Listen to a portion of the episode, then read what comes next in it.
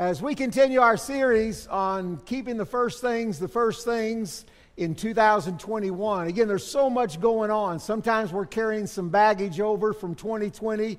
Most of that we, we need to let go. And so we're going to have a lot of things coming up in 2021. And so it really is important to make sure we're keeping the first things the main thing and the main thing the first thing.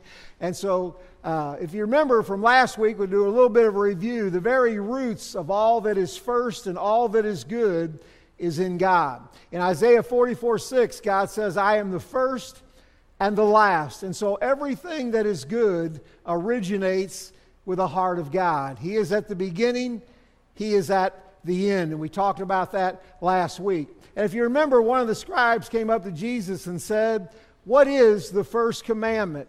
And Matthew's gospel, I think, adds it, What is the great commandment? Same thing. And so he was asking Jesus, What is the most important thing about this book? That's a pretty important question, and he asked the right person. And Jesus said, the main thing or the most important thing to God is you shall love the Lord your God with all your heart, soul, mind, and strength. This is the first commandment. As I just want to remind you, in all of the going and all of the busyness, I just want to remind you the most important thing to God is an intimate love relationship with you. And that's so important to remember because we can get busy doing a lot of good things and sometimes we miss the most important thing. If you remember, we talked about the church at Ephesus last week. They were literally hitting it on every cylinder. This was a church that was getting it done for God. They were toiling to the point of exhaustion. They were laboring. They were not becoming weary. They were not allowing false teaching. They were doing it for His name's sake. I mean, they were doing so much right. Jesus said you just have one thing against, he had one thing against the church, and all of their going and all of their busyness, they lost their first love, that honeymoon, that intimate, passionate love. And Jesus said, if you don't get that back, I'm going to remove your lampstand. That's how important it is to God. We can get everything going right, but if we're not passionately in love with God, I mean, that's the most important thing to God is that passionate love. I love how John, we ended last week with a couple verses here. John calls himself the disciple whom Jesus loved. Now, I used to kind of not really think about that that much, or some people say, well, that's kind of arrogant when you're saying that about yourself. I'm the disciple whom Jesus loved. But you know, when you think about it, every one of the writers could have said that because it would have been true. But John, I think, got it. John understood not only in his head, but in his heart that God really does love him. And when you discover God's incredible love for you, it will change your life. It's no longer performing for God's love, but because He loves you so much, it's a joy to do something for God. It's not a it's not a drudgery, it's not something I have to do. When you discover the love of God, it will be your greatest discovery. That He absolutely loves you in the process of becoming more like Jesus. If you think in your mind, well, as soon as I get all this straightened out, He'll love me. Keep I mean, you're never going to get it all straightened out. So you got to love God in the process along the way. We ended last week with this verse in John 17 where Jesus is praying to the Father. He says in the last verse there of John 17, I have declared to them your name, and I will declare it, that the love with which you love me may be in them. I just want you to think about that. The same love that the Father loved Jesus would be in us. That's crazy. It's hard to believe, and we know that God the Father loved the Son, the Son loved the Father. Jesus said, I want that same love to be in them. And when you discover the unconditional love of God, it literally will change your life. So the main thing is to keep the main thing the main thing. All right? So today I want to talk about evangelism and missions. What is the first thing in evangelism and missions? Now, I, I, you know, growing up, I've been in ministry 42 years. I've been to enough conferences. There's been enough evangelism programs by the Southern Baptists. We should have won the world 10 times over. We've got programs. We've got programs for everything. But what is the first thing in missions and evangelism? This is something God is just teaching me now in my, in my older years. All right, let's look in Romans 1:16. This is probably one of the most familiar verses when we talk about evangelism and missions. Let's read it together. For I am not ashamed of the gospel of Christ, for it is the power of God to, for everyone who believes, for the Jew first and also for the Greek. So Paul says here, and Paul, who calls himself, by the way, an apostle to the Gentiles, it was Paul who said, I'm not ashamed of the gospel. It's the power of God to salvation to everyone who believes. We'd all say, Amen. But then he went on to say, to the Jew first, and then to the Greek. I believe that everything God does has order. And I want to tell you something God is just teaching me in recent years, and that I believe that His order is the Jew first and then the Gentile. I wish it would have said to the Baptist pastor first and everybody else after that. I wish it would have said to the American Christians first. But I'm telling you, the order of God is the Jew first and then the Gentile. Now I want to be I want to be as clear as I can. I think God loves us all the same. I don't think God loves the Jews any more than he loves the Gentiles. I, I, have very good friends who love the Lord, who are smarter than I am, and they've told me, you know, that, that God no longer deals with Israel. The church has taken Israel's place. I want to tell you, I don't believe that's true. And in the book of Romans, and we're going to talk more about it next week, but Paul develops the idea that God is not done with Israel. And I believe one day there's going to be a great revival before he comes back. And once again, God is going to pour out his spirit on the nation of Israel. And even though Israel has not been faithful to God, the covenant that God made to Abraham, even though the Jews have not kept their end and they have rebelled over and over and over, I just want to go on record as saying God is faithful and God has kept his end and he always will keep his end of the covenant. And so I'm glad that there's room for the Gentiles. And, and God loves us as the church. I believe we're the bride of Christ. I think we have a special place in the heart of God. But I just want to go on record as saying that God is a God of order. Everything has an order and a place, all right? So that word first, just to kind of give you, it's the Greek word proton. Everybody say proton. And it, it wouldn't surprise you that it means first in time, place, or order, especially above all. So in other words, the same word is used here in Matthew 6:33, a very familiar verse where Jesus says, "Seek first or seek proton the kingdom of God and his righteousness, and all these things will be added to you." Doesn't say that's all you seek, but you seek it first. You put it at the top of your seeking because if you're seeking God with all of your heart, again, that's what we need to have as first place. You know, everything in life has order. Now, you say to me, well, what about that verse in Galatians? And I'm going to give it to you, where Paul says in Galatians 3 that in Christ there is neither Jew or Greek, there is neither slave nor free, there is neither male nor female, for you are all one in Christ. Now, I want to say in the spiritual realm, we are all 100% equal to God. In the spirit realm, there's no difference between the Jew and the Greek. There's no difference between the male and the female. But in the spirit realm, I just want to tell you, ladies, you have as much clout with God as your husband. I mean, when you realize God doesn't look down and base what we say on whether we're male or female, Jew or Greek, we're all one in the spirit realm. But in the physical realm, there's an order that God goes with. Because in the family, the husband is the head of the, of the wife. Even though they're completely equal in the spirit realm, in the physical realm, there's still an order that God goes with. Now, I had a guy that used to cut my hair. And I used to kind of laugh. He said, I love to take my wife to weddings. I love to take my wife to weddings because I want her to hear the part about her obeying her husband. He said, All I've got to do is pledge to her my troth, whatever that is. And he would laugh about it. But I want to say this I believe in marriage, it's equal responsibility. The wife is supposed to submit to her husband as unto the Lord, but the husband is to love his wife like Christ loved the church. And I'm just going to tell you something. I'm going to go out on the limb and say if we husbands can love our wife like Christ loved the church, they would have no trouble submitting. The husband has the greater responsibility. And so there's equal responsibility. But again, even though in God's eyes there's no male or female, in the physical realm there's still male and female.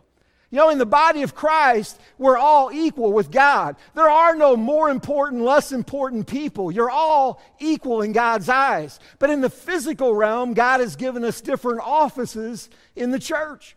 But it doesn't mean one's more important than the other because God wants us to function like a body. So that's true. So in the, in the spirit realm, there's no difference between Jew and Greek. But in the spirit realm, or in the physical realm, God has an order, and it's Jew first, Gentile second. Now, that kind of humbles you a little bit because I want to be first. But God has an order. Everything He does has order.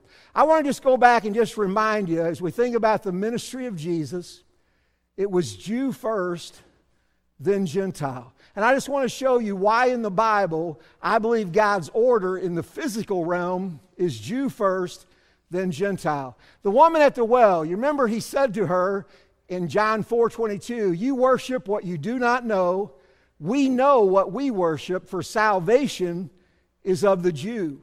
Now, the Amplified Bible says there, salvation is from the Jews. Now, in the book of Romans, which we're going to get into more next week, Paul says that it's the Israel. Why should we want to support Israel? Why should we look and be thankful to the Jewish people? Paul said it's to the Jewish people that God gave his word. He gave the law to the nation of Israel. It's through the nation of Israel that gave us our Savior. And so Paul says in Romans, you guys owe the Jewish people.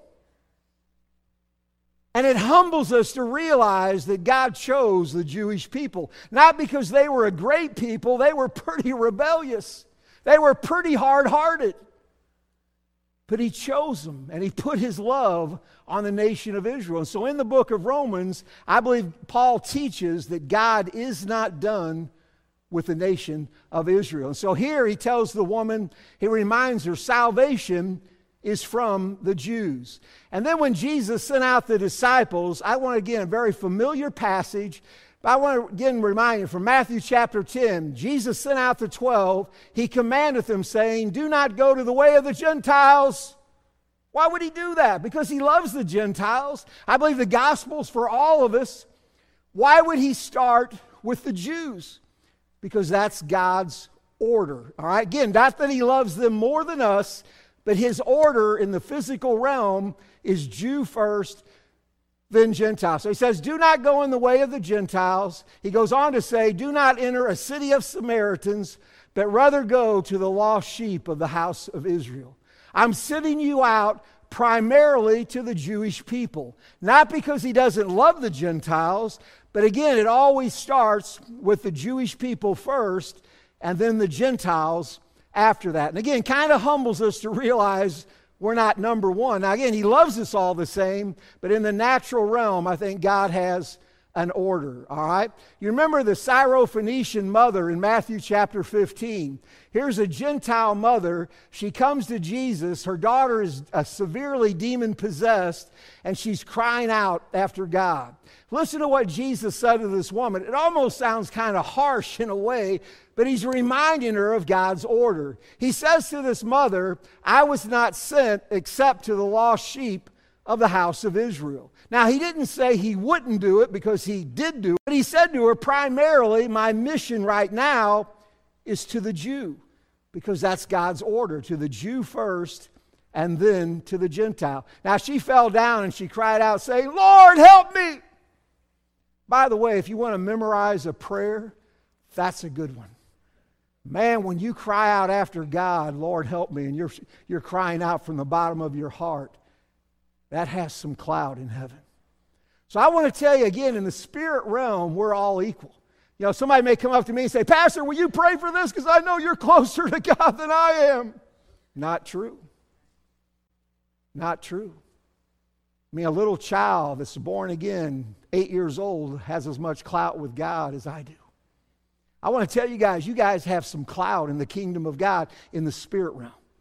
But in the physical realm, again, there's an order that God has. The Great Commission, which we love to preach, we love to teach, the Great Commission. I just again want to slow it down and look at the Great Commission. Jesus has died, getting ready to ascend into heaven.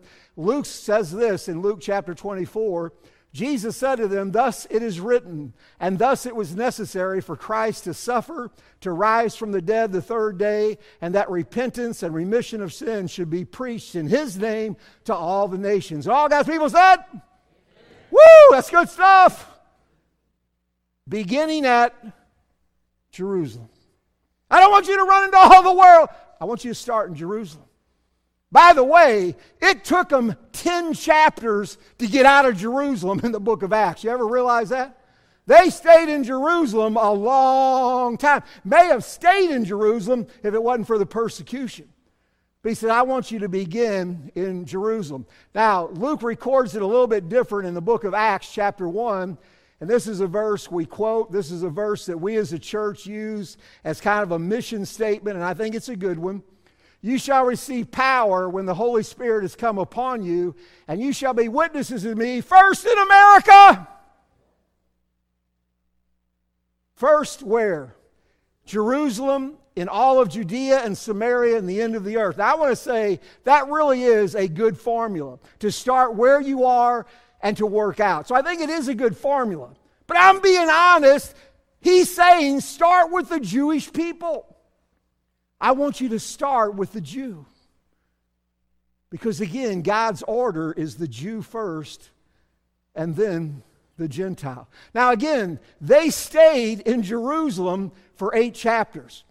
And so, even though he said, go into all the world, they stayed there ministering to the Jewish people. About 3,000 got saved in the day of Pentecost. About 5,000 got saved in Acts chapter 3 after the lame guy was healed. So, there was 8 to 10,000. I don't know how many thousands of people. But man, when revival's breaking out, I just want to kind of stay right there.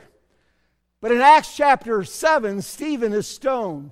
And as a result of his stoning, the Bible says in Acts 8, now, Saul was consenting to his death, talking about Stephen. At that time, a great persecution arose against the church, which was at Jerusalem. And they were scattered throughout the regions of Judea and Samaria, except the apostles. Those rascals stayed in Jerusalem. So, even though he told them go into all the world, they stayed in Jerusalem for eight chapters. It was because of the persecution that they were scattered. And I love how the Bible says everywhere they went, they went sharing Jesus. But it took some persecution to get them out of their comfort zone, and then they went into all the world.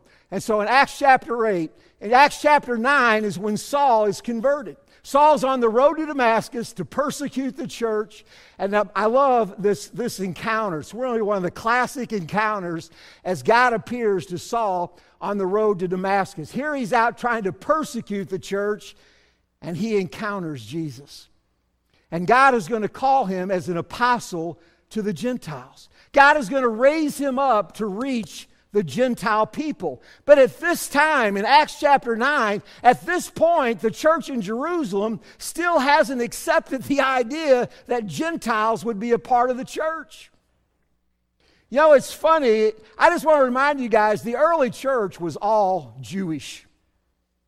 Some people have a hard time with the idea of accepting Jews into the church. The early church was all Jewish, and they struggled accepting Gentiles.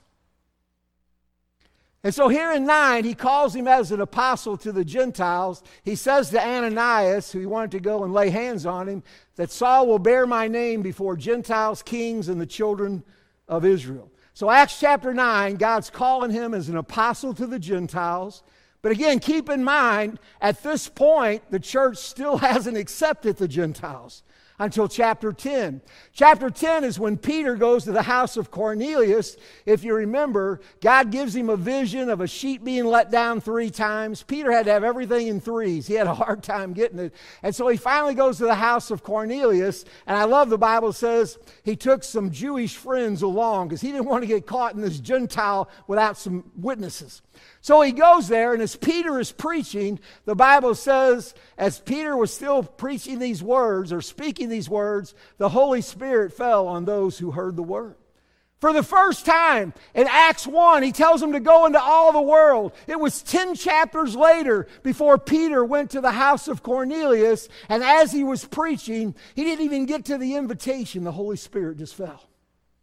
And the Bible says they were all astonished. All the Jews were astonished because the same gift they received on the day of Pentecost, these Gentiles received at the household of Cornelius. Ten chapters it took them to get to the Gentiles and begin to share. Now, the next couple chapters uh, is, uh, deals with the city of Antioch. And uh, the Bible says, because of the persecution, some of the Jews went from Jerusalem up to Antioch. And everywhere they went, they were sharing the gospel. And the Bible says a great revival broke out in Antioch. The church at Jerusalem heard about the revival, and it says they sent Barnabas up to Antioch. Why would they send Barnabas up to Antioch. Anybody remember what the name Barnabas means? Encourager, son of encouragement. So the church of Jerusalem knew these new believers needed some encouragement. I want to remind you when a person gets saved, they need an older believer to come along and love on them and encourage them. So Barnabas was up there, and the Bible says he began to disciple. I mean, revival was breaking out, and Barnabas leaves Antioch. He goes down to Tarsus to get Saul. Saul was saved in Acts 9, but it would be seven to ten years later before Barnabas went down to get him. Barnabas brought him up to Antioch, and the Bible says they stayed there for a full year helping the new converts. You say, how good did they do discipling these new converts at Antioch? I love the Bible says they were first called Christians at Antioch. They were so much living like Christ, the people of Antioch said, There's a bunch of little Christians running around. Christians should be Christ like. So they were discipling these folks up in, in Antioch. And that was, in, again, in Acts 11 to 13. Now, I want to show you this because everywhere Paul went, even though he was an apostle to the Gentiles, every region he went to, he always went to the synagogue first. Have you ever asked yourself why? He's an apostle to the Gentiles, but every town, every region he goes to, he always goes to the synagogue first. Why does he do that? Because that's God's order. It's presenting it to the Jews first and then the Gentiles. And so, one particular Sabbath, I mean, things were getting kind of, revival was breaking out. And so, they invited Paul back the next Sabbath to preach. And the Bible says almost the whole town had gathered together to hear Paul preach. Isn't that pretty exciting? And so the whole town gathered together, and because of it, the Jewish leaders were kind of freaking out. And so they stirred things up and they wanted to get rid of Paul and Barnabas. And listen to what Paul and Barnabas said to these Jewish religious leaders It was necessary that the word of God should be spoken to you first. This is Paul. He's saying it was necessary because that's God's order. God wanted to give you the opportunity first. But then he goes on to say, But since you rejected and judge yourselves unworthy of everlasting life, behold, we turn to the Gentiles. But if you think about, and I guess I've, I, you know, you study the book of Acts, but you don't realize everywhere Paul went, he would go to the synagogue first, because again, God's order is the Jew first and then the Gentile. Doesn't mean he loves us less or loves them more. But that's just God's order in the natural realm, all right? And so, chapter 15, finally, the church at Jerusalem has a big business meeting. They're going to kind of discover once and for all are the Gentiles a part of the church? In chapter 1, he sends them into all the world. It took 15 chapters, half of the book of Acts, before the church at Jerusalem accepted the idea that us Gentiles would be a part of the church. It took a long time. But when they got together, First of all, Peter got up and testified about being at Cornelius' house, the Holy Spirit falling. And then Paul and Barnabas got up and began to testify that everywhere they went with the Gentiles, that God's miraculous hand was working in the Gentiles. Then finally, James, the Lord's brother, stands up. He says, We should not trouble the Gentiles who are turning to God. It took 15 chapters for them to finally realize that the Gentiles were a part of the church. But I want to say to you today, and I, again, I've been at this a while. I believe when it comes to missions, when it comes to evangelism, there are no bad people groups to go to. I think God wants us to go to every people group. But I'm just telling you, I want you guys to think you guys come from a lot of different backgrounds. How many of you come from a church that had a ministry to the Jewish people as a first priority? I'm being honest with you. Most of my life, I haven't even had them on my top 10. I've never really thought about the Jewish people as being a people group that God wants us to target. Now, I want to be honest to say, I don't think most of us Gentiles, if we went into a Jewish culture, would be very effective. I think it takes someone uh, who is Jewish, who has been converted, to go in and share. And there are so many great uh, organizations their heart is to reach Jewish people. And so I believe we should support that. Now, several years ago, I got kind of convicted of that. And part of our budget, and it is a very small part, I'm just saying to my shame, but a very small part of our budget goes to help reach Jewish people. But I believe it should be important to us. You know, I, had a chance several years ago, I didn't share this in the other services, but I had a chance to do a wedding with a rabbi. How many of you have ever been to a, a wedding with a Baptist preacher and a rabbi? You might have been at that wedding. I. But I grew up, I'm going to tell you, I'm pretty ignorant. I'm pretty ignorant of Jewish culture. I'm just telling you. I, am pretty ignorant. But I met with the rabbi and the couple getting married, and, and uh, we sat down. I remember the rabbi, super nice guy, but he looked up at me and said, and we were going to share the service, and he said to me, just please don't give me too much of that Jesus. Now, here's what I think he was saying. I think there are a lot of us Gentiles who try to force Jesus down their throat. I think what he was saying is don't jam it down our throat. And so we did the wedding, we had it all laid out. Now I'm going to tell you, I'm ignorant. I am ignorant. I've never, I've only been to one other Jewish wedding. I've never done a wedding with a rabbi. And so we got there and we gave our parts and everything. What I did not know was he was going to chant his part in Hebrew. I didn't have that on my notes. He started out, I'm looking at my notes. Where are we? And I waited for him to stop. And then I said, We are gathered here in the name of the Lord to join these two. I mean, I was really ignorant. But I want to say this I love that rabbi. We didn't maybe see eye to eye on everything. I'm so thankful that back in 1999, Dave Williams offered to pay for Brenda and I to go to Israel. I've never had a desire to go to Israel, just never have. Even when he offered to pay our way, I still didn't really want to go. But we went. But over, I've had the, we've had the privilege of going five times now. And if you ever get a chance to go to Israel, depending on the time of year you go, we came back and all we saw was a lot of sand and a lot of rocks. I remember thinking to myself, God, you should have took a look at the Lake of the Ozarks. It's really nice. Why would you choose the land of Israel? And by the way, the only reason we call it the Holy Land, it's only holy because God chose it. Anything connected with God is holy.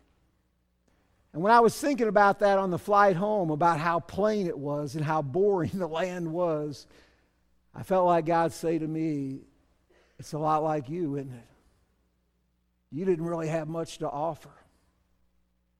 And of all the cities on the planet, there's one city on the earth that God said, I want to be my city, and that's Jerusalem.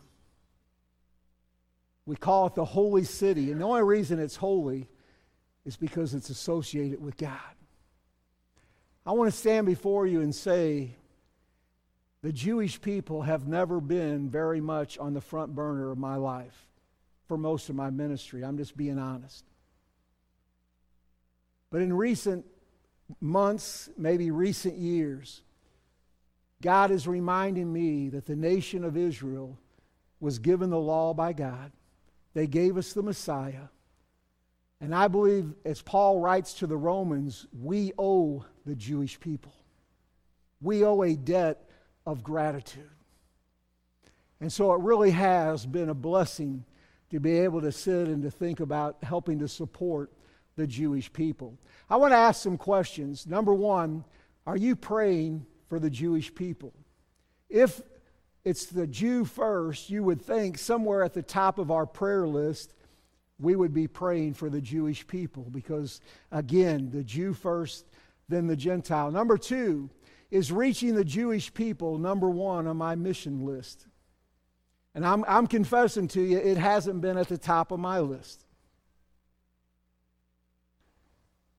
But I believe if it is the Jew first and then the Gentile, somewhere at the top of our list, we should be helping support people who are helping to reach the Jewish people. All right? Number three, am I giving money to reach the Jewish people? If you're giving money to the church, you are giving money to help reach Jewish people. But I, I, I want to confess to you, it's not that much. And that's more my bad than anybody else. We have the greatest mission committee. I think Bob Caldwell is the greatest mission pastor I've ever, ever met. I mean, the guy just incredibly mission minded. But I believe that somewhere ministering to the Jewish people should be a little bit higher up on our priority. Now, most of that would be helping to support groups that are already doing it. Number four, last question do I have a Jewish friend? Now, some of you may look and say, well, I'm not really sure if they're Jewish. I just want to give you all some really, really great news. If you're a believer, you have your best friend is Jewish. Jesus said in John 15, I no longer call you servants, but I call you friends. By the way, you can't get to heaven unless your best friend is Jewish. You get to the gate, do you have a Jewish friend? Absolutely. Jesus. Aren't you glad he called us friends? And so next week we're going to look in the book of Romans because Paul develops this in the book of Romans. Because again, I have really, really good friends. I have people that love the Lord who have told me that now the church has replaced Israel. Now, I think the church is really, really important, but I do not think it's replaced Israel. One day there's going to be a great revival in the future. One day God's going to pour out his spirit on the nation of Israel. And as I understand the book of Revelation, God's going to raise up revival in the nation of Israel. Aren't you glad that God is faithful? Even when they have not been faithful to him, he still keeps his promise. God is so faithful. I think we're going to be blown away when we see the love of God to the nation of Israel, even though they flat out do not deserve it because they've been so rebellious against God. But that's why He loves us. I've been listening to this is a messianic believer, Joshua Aaron, and he does a live concert at the Tower of David, which is about a half a mile south of the Temple Mount. If you've ever seen the picture of the dome, that's kind of up on the Temple Mount. The city of David would be about a half a mile south of that, where David actually ruled and reigned right near the Mount Moriah, where Abraham took Isaac up on Mount Moriah. It's all right here. And when, there's something about just watching Jewish people who are believers in worshiping God. I mean, I love all worship. But we were over in Israel the first time. We were out on the Sea of Galilee, and they had a messianic praise team. And they would sing one verse in English and the next verse in Hebrew. There was something about hearing them singing in Hebrew. There was something about these Jewish believers who have found Yeshua to be their Savior. Because God doesn't love the Jews any more than He loves the Gentiles. I want to say it one more time. He could not love you anymore. But in the physical realm, there is an order, and that's Jew first and then Gentile. I want you to listen to a song. It's about six minutes, so this will kind of end my time. But it's as for me and my house, as he's quoting from Joshua, we will serve you, Lord, lifting holy hands in worship. We will not bow down to the gods of men. We will worship the God of Israel. In some of their songs, they call him Yeshua, and that would be Jesus. How many of you know Mary and Joseph never called him Jesus? Jesus!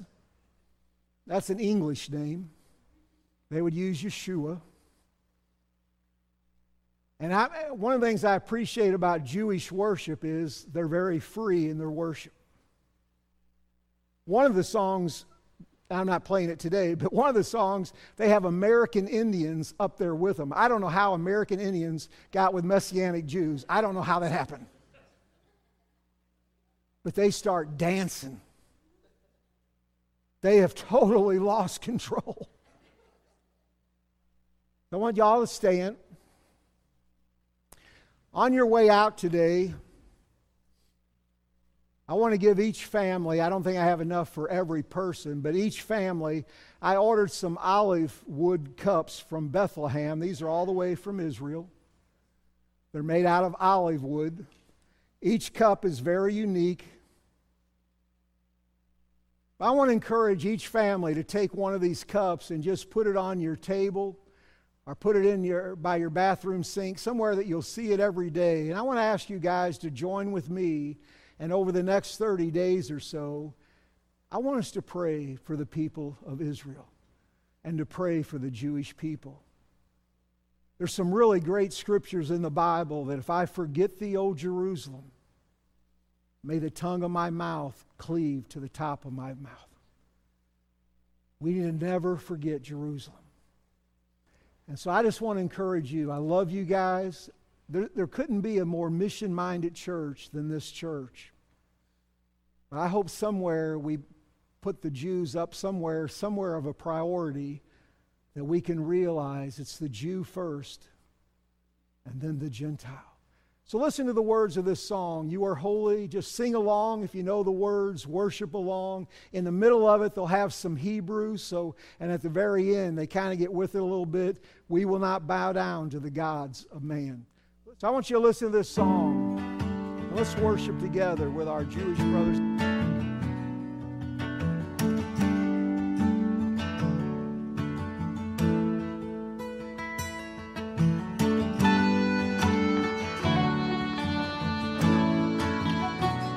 in the city of David, about a half a mile south of the Temple Mount. As for me and my house, we will serve you, Lord, lifting holy hands in worship. We will not bow down to the gods of man. We will worship the God of Israel, you are holy. For you are holy, holy. There is no like you.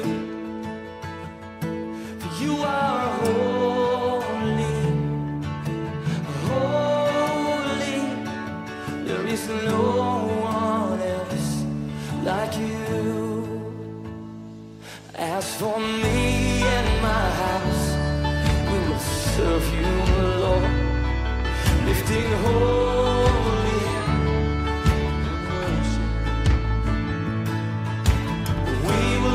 bow down to the gods of men. We will worship the God of Israel. For you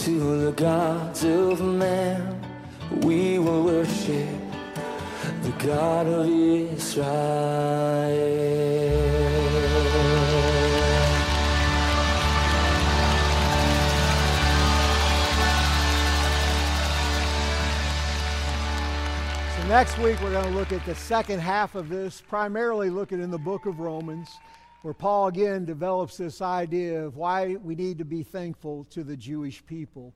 So I hope that you're here next week. I ordered because I wanted to give a little bit of Israel to everyone who was here today. And so I ordered some communion cups made out of olive wood, and these are from Bethlehem. And so if you ever get a chance to go to Israel, you will get an olive cup at the at the garden tomb. But I've got one. I don't know if I have enough for every single person, but I, I hope I have enough for every family. And so I like for each family, feel free to take one. Uh, Joe's going to be in the back there. He'll have a glove on, so he can hand you one. All the olive cups are all unique. They're all you know they're all different.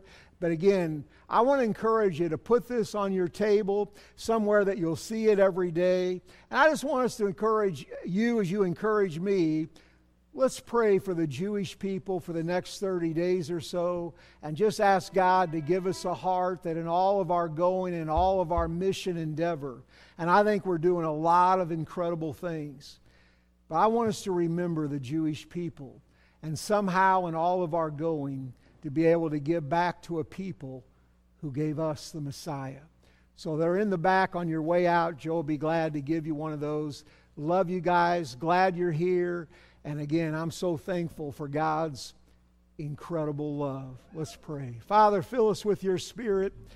And Lord, even though for most of my life I've had the Jewish people on the back burner, not really thought much about it, God, you've given me an appreciation for how much you love these people. And Lord, I pray that we would begin to join together to pray for the Jewish people that they would come to know the Messiah. Father, fill us, I pray that you would help us to make a difference everywhere we go this week. In Jesus' name, amen.